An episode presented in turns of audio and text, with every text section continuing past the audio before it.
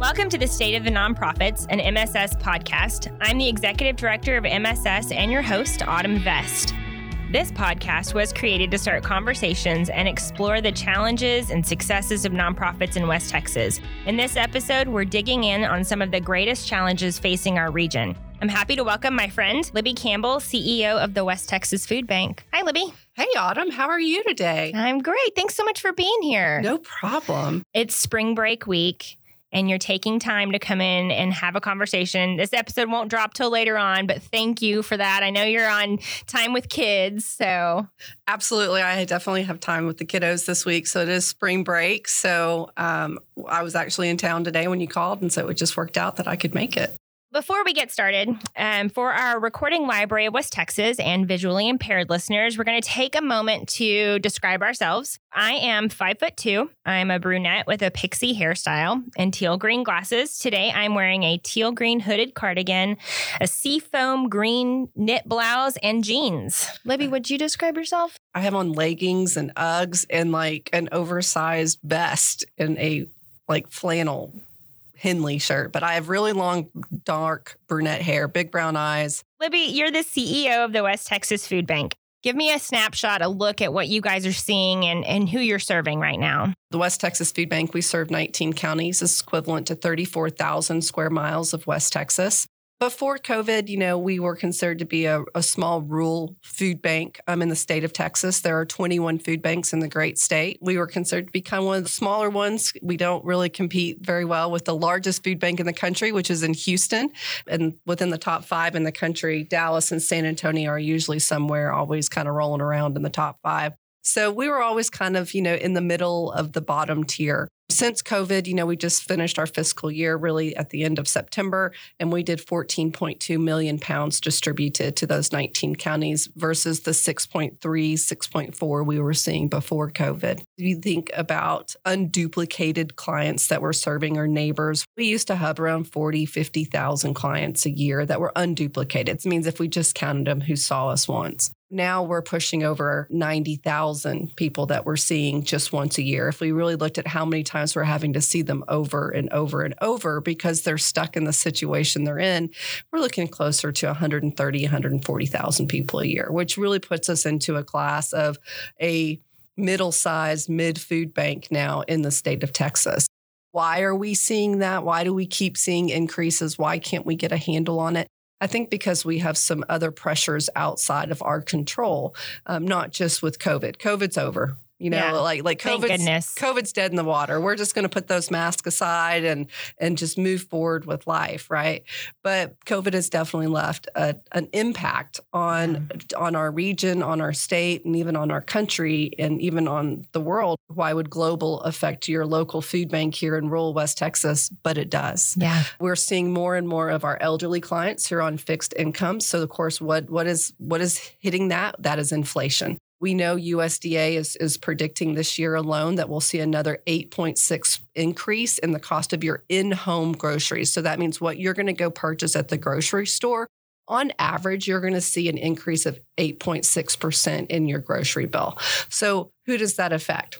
That affects elderly who are on a fixed income. March 1st, the state of Texas did remove SNAP benefit, the emergency amount that has been allotted since COVID, that extra amount that you've been seeing for SNAP recipients, that was removed. So we're already starting to see an increase from those recipients we saw a 23% increase alone just in our drive-throughs the first two weeks of March nice. when they lost those benefits. Well, those benefits were actually helping offset some of the inflation. So again, inflation is affecting elderly, it's affecting people who are on SNAP. The other thing with inflation is you're seeing people that maybe never needed our services before that were kind of in that middle class group are now actually being pushed into a category of poverty. If you're even you're getting a 5 or 8% increase in your pay every year but you're dealing with, you know, really in our region a 9 to 10% inflation rate, you're you're running in the red. Yeah. So those people are forced to come see us now too. So we've increased our elderly population, we've increased people who were on SNAP benefits or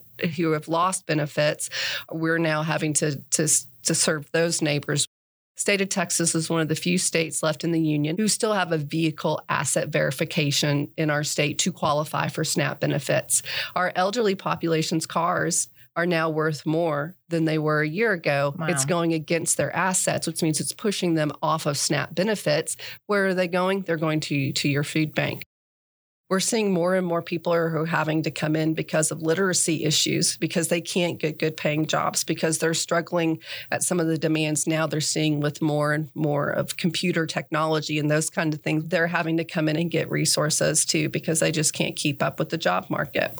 So then we want to talk about another topic, which is immigration.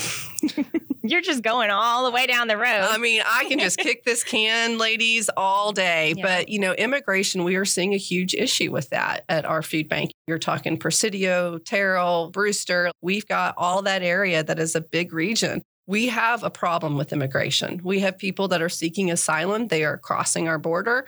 They are taken to Alpine. They're kind of checked in there because we don't have really a major checkpoint like El Paso or even like Eagle Pass or Laredo has. And then from there, they're actually bused to Midland, Odessa. And we have a Homeland Security ICE office here. They're given their registration packets, which has their court date on to see if they're able to stay. They usually have a sponsor family here in our area. And then from there, their court date's two to three years away. yeah, that's wild. And so then from there, we, we have people who are seeking asylum. They are coming into our area, and it may only be an 8 or 10% increase that we're seeing in our numbers a month, but it's been steady like that for over a year now. We know that we have an immigration. We know we have problems with inflation. We know that we have problems with our elderly community. We know that literacy is also affecting the job market. And those are all things that are increasing the need within your food bank having to serve the 19 counties that we do. We work with over 100 different nonprofits in those 19 counties, and we know our partner agencies are seeing increases in their lines. We know that we have the highest kiddos enrolled right now in Food to Kids that we've ever had. Close to 4,000 kiddos a weekend we're feeding in that backpack program for kids who don't see lunch from Friday until Monday morning. We know we have the highest enrollment we've ever seen in our school pantries. We know that our college universities with school pantries are having issues with keeping up with the need of our college students who are trying to improve their education, who are trying to get to that next step so they don't need services like the food bank. We know that our senior box program has a wait list right now. We know that we're distributing more food than we ever have. Last month alone, you know, even with a short month, we did over a million pounds. Our bills are going up just like everyone else's. We're Yeah. paying more for food. So, those are all issues of why we're seeing what we're seeing, and it's increasing.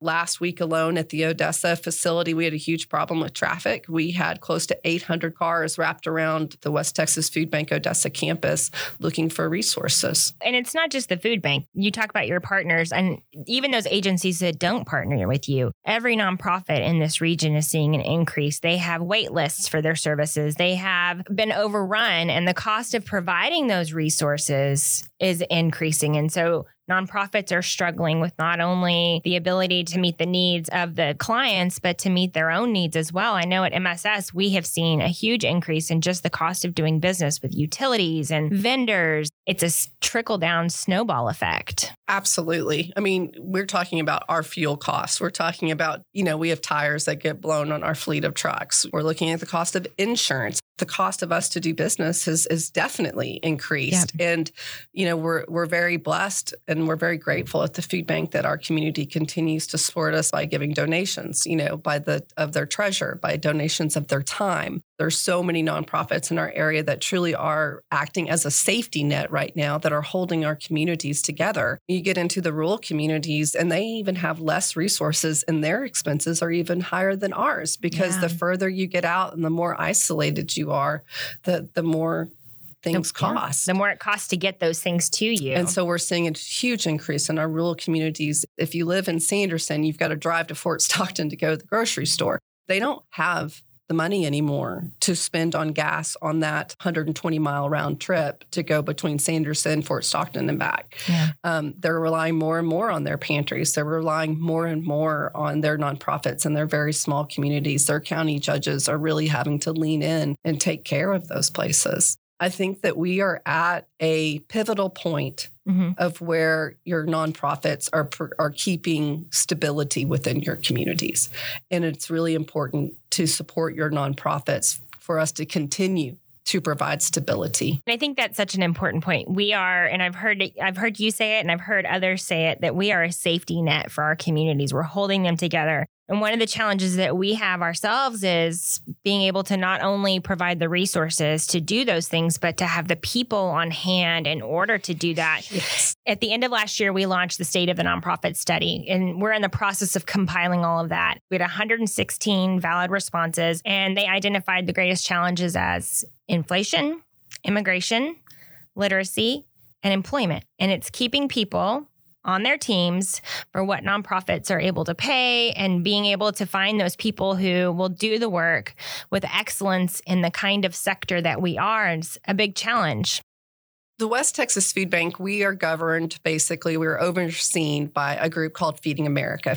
There's only 200 food banks in the country that are lucky enough to be certified or kind of under that Feeding America umbrella.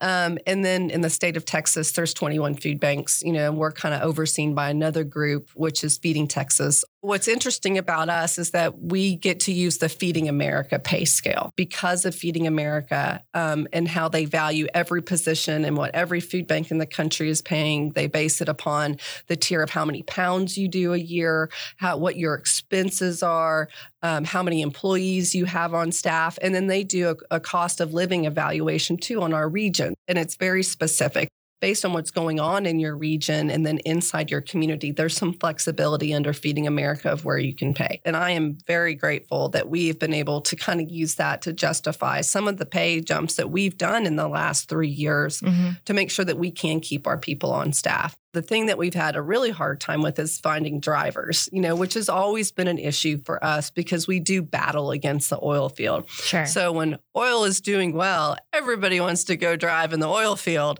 Not everybody wants to go drive at your food bank because we just can't keep up with the pay. Of course. It's a challenge. Yeah. You know, like we have to be able to pay our people in nonprofit. We are the safety net of our communities and staffs and your CEOs and your EDs throughout the community. We are all carrying a large mental toll. I can tell you what a hurricane's going to look like. I can tell you three days before it makes landfall what we're going to do. I can tell you a week later what we're going to do. I can tell you three weeks later what's needed, and then even three to six months. Right. And then I can tell you when it's going to end this hasn't ended. Yeah. Three years later, your entire nonprofit community, we have rallied around our community and the neighbors we've needed to serve and each other. And yet, three years later, we're still dealing with this kind of mental pounding of when does it stop? Mm-hmm. And we keep looking down this tunnel and we see a light coming. And it's like, is it a light out of the tunnel or is it a train that still is coming toward us? So, you know, there's there's a lot of negativity happening. There's a lot of hard challenges facing our sector, our community, and it's seems like there's, like you said, there's a light at the tunnel. We just don't know what it is yet. but I do think there's a lot of good. I was going to say there's a silver lining there. There Absolutely. is. You mentioned earlier, our community has stepped in and and surrounded our nonprofits, not just the West Texas Food no. Bank, nonprofits across our region. Let's talk about Permian Basin Gives for a lot of our smaller nonprofits and the awareness that has happened you know the influx of support that's come from donors not just in the permian basin gives but in just carried us all through COVID. I mean, our nonprofits came through globally pretty strong because of the philanthropy in this community. Absolutely. What I love about Permian Basin Gives, and we try to be a little bit quieter during Permian Basin Gives because we really want to highlight our 100 partner agencies that we work with, and even some of our fringe agencies that aren't a direct re- recipient of food from the West Texas Food Bank. But we still partner with Safe Place. Yeah we're still doing things with the Literacy Coalition. We're still working on mental health at, at, centers. You know, like we're all still working together. We're all trying to reduce the amount of neighbors who need our services. That's the yeah. overall goal of any nonprofit. Mm-hmm. Even if it might be listed a little different in your mission statements, it's still the same. We want to work ourselves out of a job. That's what would be really cool. But to watch the community rally around some of the nonprofits that maybe don't get as much plug, I guess you could say, but who are truly vital to making their communities run is an amazing gift from Permian Basin Gives.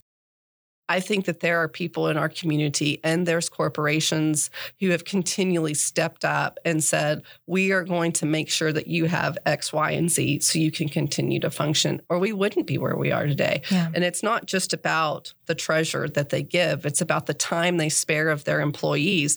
It's about people who are taking time out on Saturdays to go volunteer with their kiddos in between soccer games. It's about people who are getting involved in junior achievement, who are trying to make sure our kids are getting what they what they need there. Um, you know, it's people who are donating their time to to our senior programs, you know, mm-hmm. or who are even showing up just at the senior centers in their in their neighborhoods and to go just talk to their seniors. And um, people who are caring about our fuzzy animal friends, you know, mm-hmm. like we partner a lot with the humane societies in all of our communities. It's furry animals, and maybe that's not your number one thing, but it is mental health for yeah. our people who are isolated every piece of our community has figured out a way to support each other but yeah. we are at a pivotal point yeah we've we've got to pay livable wages for our nonprofit community staff. You know, like we just have to because we can't continue to keep having a revolving door of people leaving or can't afford to stay or, yeah. or those kinds of. We've got we to do to that. be sustainable. We have to be. If nothing else, from the last three years of everything we've been through and we're continuing to go through, I would hope that people realize how important nonprofits are to your community all of our nonprofits provide critical services. I think each one of our nonprofits, in a way, is critical. Absolutely. You know, and I think sometimes maybe some fires are burning brighter than others, mm-hmm. but they're all fires. Yeah, absolutely. Libby, thank you for being here today, for joining us in the recording library of West Texas. Well, thank you for having me. I'm always welcome to come on. And, you know, the food bank, we always see a lot of different things from across the region that we serve because we partner with so many different nonprofits and we have such exposure to so many different neighbors in which we serve. So we're always just happy to come come by and chat. Yeah, you've got a lot of great information about what's happening statistically in our region and what you guys are seeing because you are serving such a large area of people. And so a lot lot of the knowledge that you have impacts a lot of our nonprofit friends and our community members that are listening in. Thank you to the Recording Library for partnering with us in production of State of the Nonprofits. Subscribe to our podcast so that you will receive notifications when new episodes drop, and we will see you on the next episode.